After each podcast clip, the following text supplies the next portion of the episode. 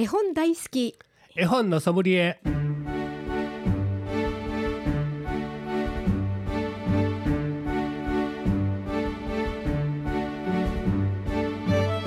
絵本大好き絵本のソムリエ。この番組は大垣書店の協力でお送りします。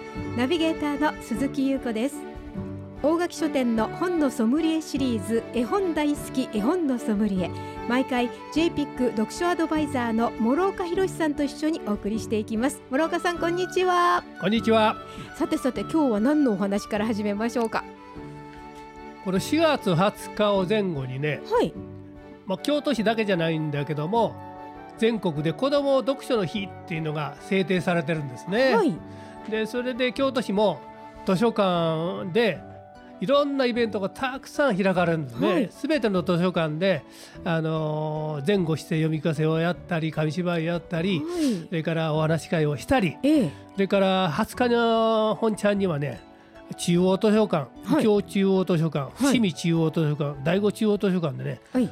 コンサートまでやるんですね。はで図書館の秘書の人が絵本をい読まれて、あとこのコンサートは演奏は京都堀川音楽高校の高校生がね演奏してくれるんです。はい。そういうイベントが行われます。で一方また民間ではね、はい。あのーゼッソ池、はい。市役所の地下街なんですが、ええ。そこで京都ブックフェスティバルというのが開かれるんです。あなんですか。で京都の出版社のバーゲンセールであるとかあわた私の会のジャラック関西支部も、えー読み聞かせをやります。それから一箱古本市もやります。はい。素人があのキャリーバッグに本を詰めて、ええー自分の蔵書をも持ってきて、ええ。それに値段付けをして、はい。一冊200円とか100円とか。そういうあのーえー一箱古本市言うんですがうん。バーゲンセールなんかもやややりますのでね。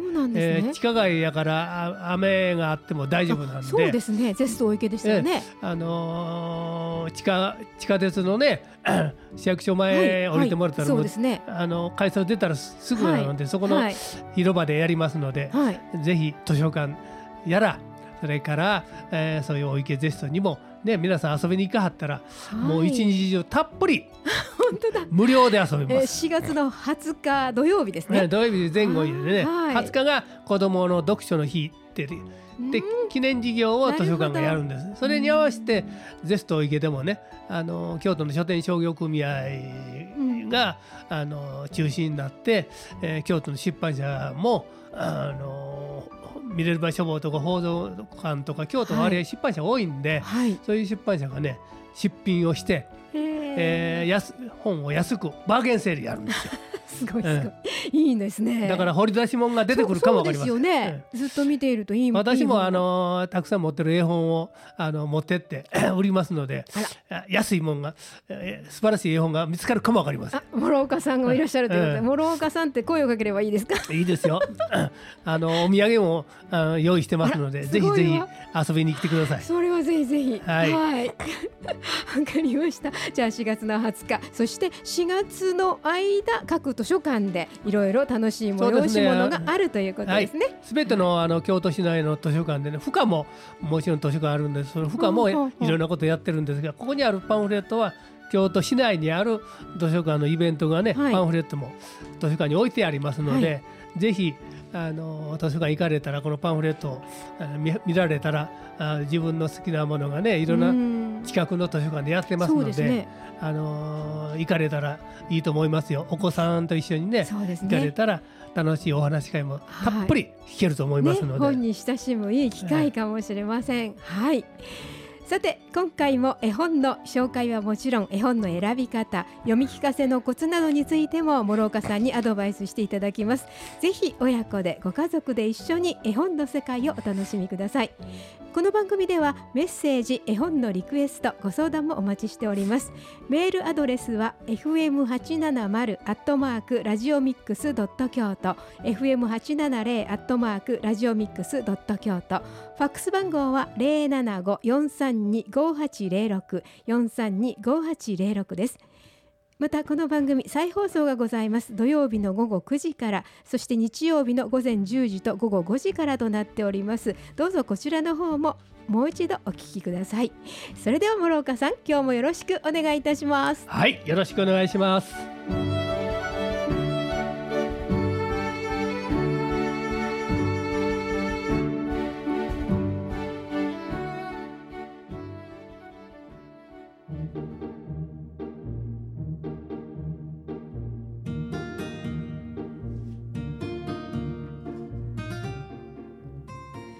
ここで大垣書店からのお知らせです。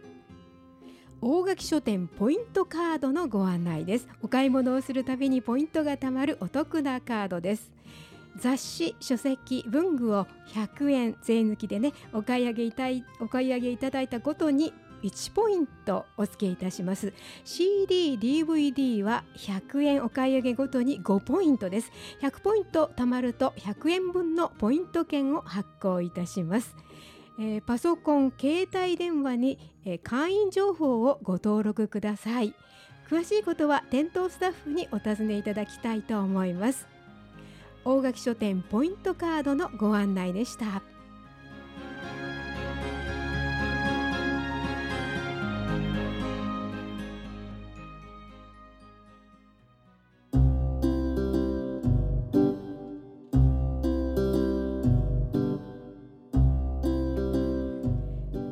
絵本大好き絵本のソムリエ。この番組では毎回読書アドバイザーの諸岡博さんからおすすめの絵本を紹介していただきます。さて諸岡さん今日は何というご本でしょうか？はい。今日は冬眠から覚めた、はい、熊の双子のマークとマータ、はい、マータのお話をしたいと思います。春に会えたよっていう絵本があります。原京子文畑幸四郎さんの絵、えー、ポプラ社から出てるんです。はい。少し前半読んでみますね。はい、お願いいたします。春に会えたよ。マークとマータは双子の子熊です。初めての長い冬眠から目を覚ましたばかり。まだ外に出たことがありません。窓に顔をくっつけて二人は外を見ました。灰色の空の下で茶色く枯れた草や裸の木が風に震えています。そうだよ。春が来ると冷たい風が止んで暖かくなる。地面から草の芽が出て裸の木には緑色の葉っぱが開いて開いてくるのさ。そして赤や黄色やいろんな色の花が咲くんだよ。花はいい匂いがするから春の空気はとてもおいしいんだとお父さんが教えてくれます。お父さんは絵を描いて見せてくれました。お母さんもそばに来て楽しそうに言いました。花の周り周りには蝶々もひらひら飛んでくるのよ。それにね、春が来れば冬眠している森の仲間たちも外に出てくるわ。マークやマータもきっと友達ができるわよ。本当？マークとマータは早く春が見たくてたまらなくなりました。あといよいよねはい、地中から表春を探しに2人の、えー、双子の熊が探しに行くというお話です。ね、春を探しに行くね、果たして春に出会えるんですかね。ねね。どうなんだろう。これからの話がまたまた楽しみですが。じゃあその前に村岡さんからの一曲、はい、お願いしたいと思います。そのものズバリ春が来たという歌を聴いていただきます。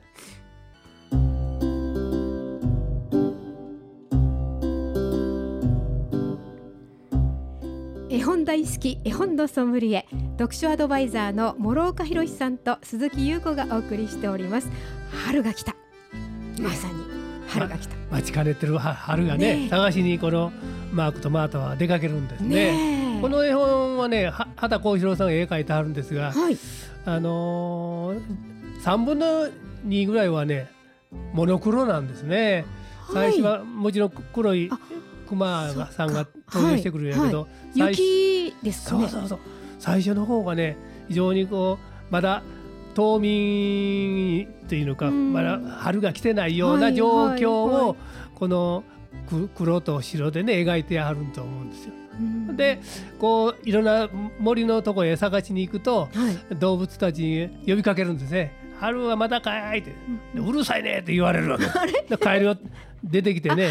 冬眠してる。そうまだ冬眠してるんですね。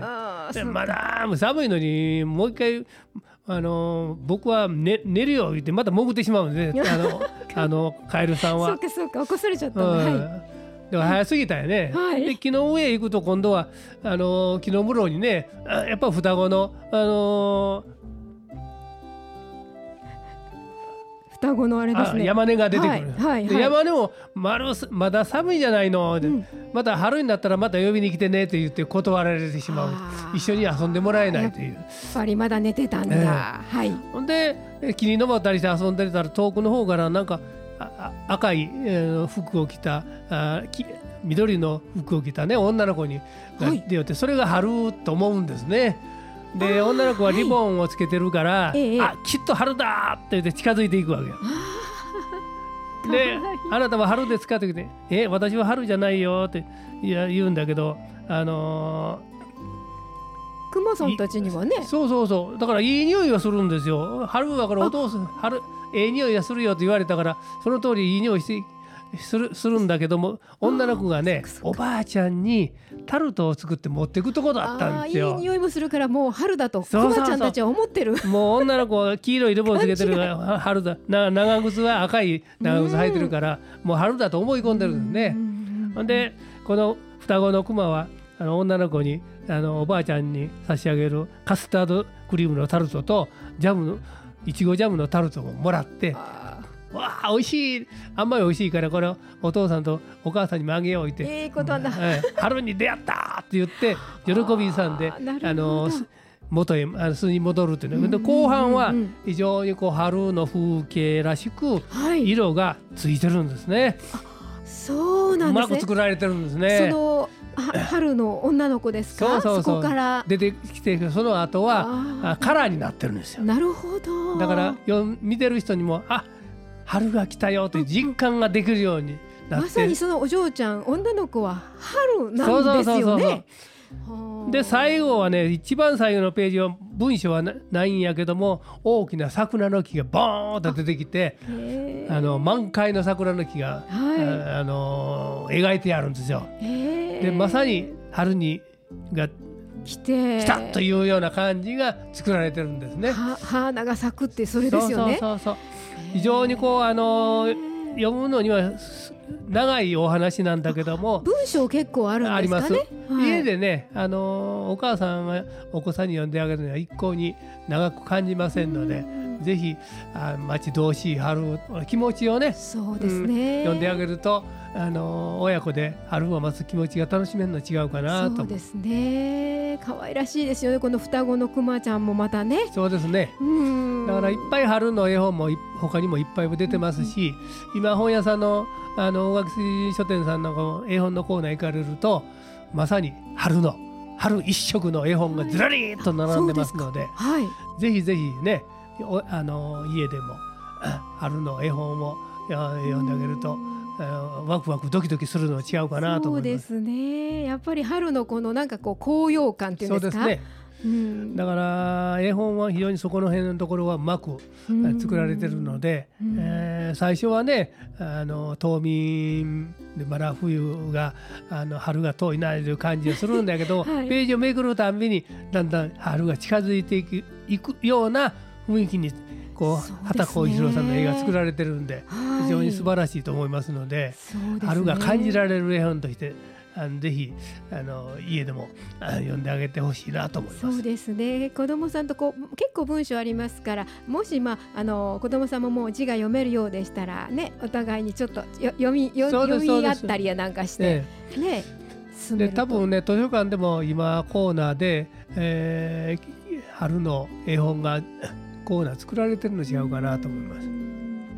ね、その中でこの春に会えたよというくまさんの絵描いてあるからすぐわかりますよね。見つけられると思いますそうですね。ね、うん、あの畑小一郎さんの絵が素晴らしくていいね、ね、あの春に会えたよっていかにも春に会ったような感じがね この絵本読むとしますので。やっぱりその先ほどからねお話になってたようにその白黒からカラーになる。それがすごい春になった。ねその辺がやっぱり作家さんの腕の凄さかなと思います。うん。ね大体そのまあ熊さんの話だっていうところら辺からねでで冬眠っていうので結構地味な感じで始まるんですけれどもね。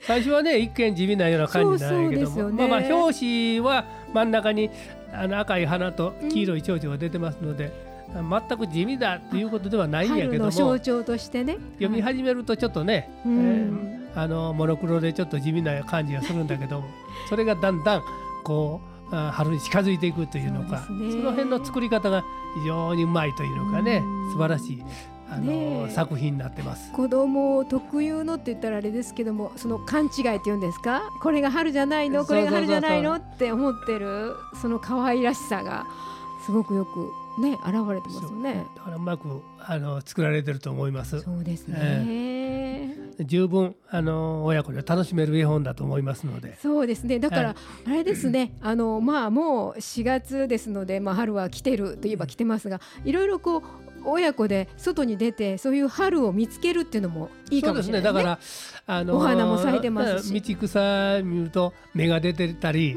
小さい花がもうね。ねつぼみになって咲き出してるものもありますし、うん、おそらくこれから桜がねあの満開を迎えるんであの今はまだつぼみですけど、少しずつあの花びらが開いていく様子が街で見見受けられるので。お花がやっぱり春はね。いいですよ、うん、やっぱりあのちょっと暖かくなったら、あの外へ出かけていかはったら、ね、一緒に楽しいこの、ね、あの熊の二人のように 見つけ何か素敵な春が発見できるかもしれません。しれませんね。はい、はい今日ご紹介いただきましたのは春に会えたよ原京子文畑幸四郎へ出版社はポプラ社でございました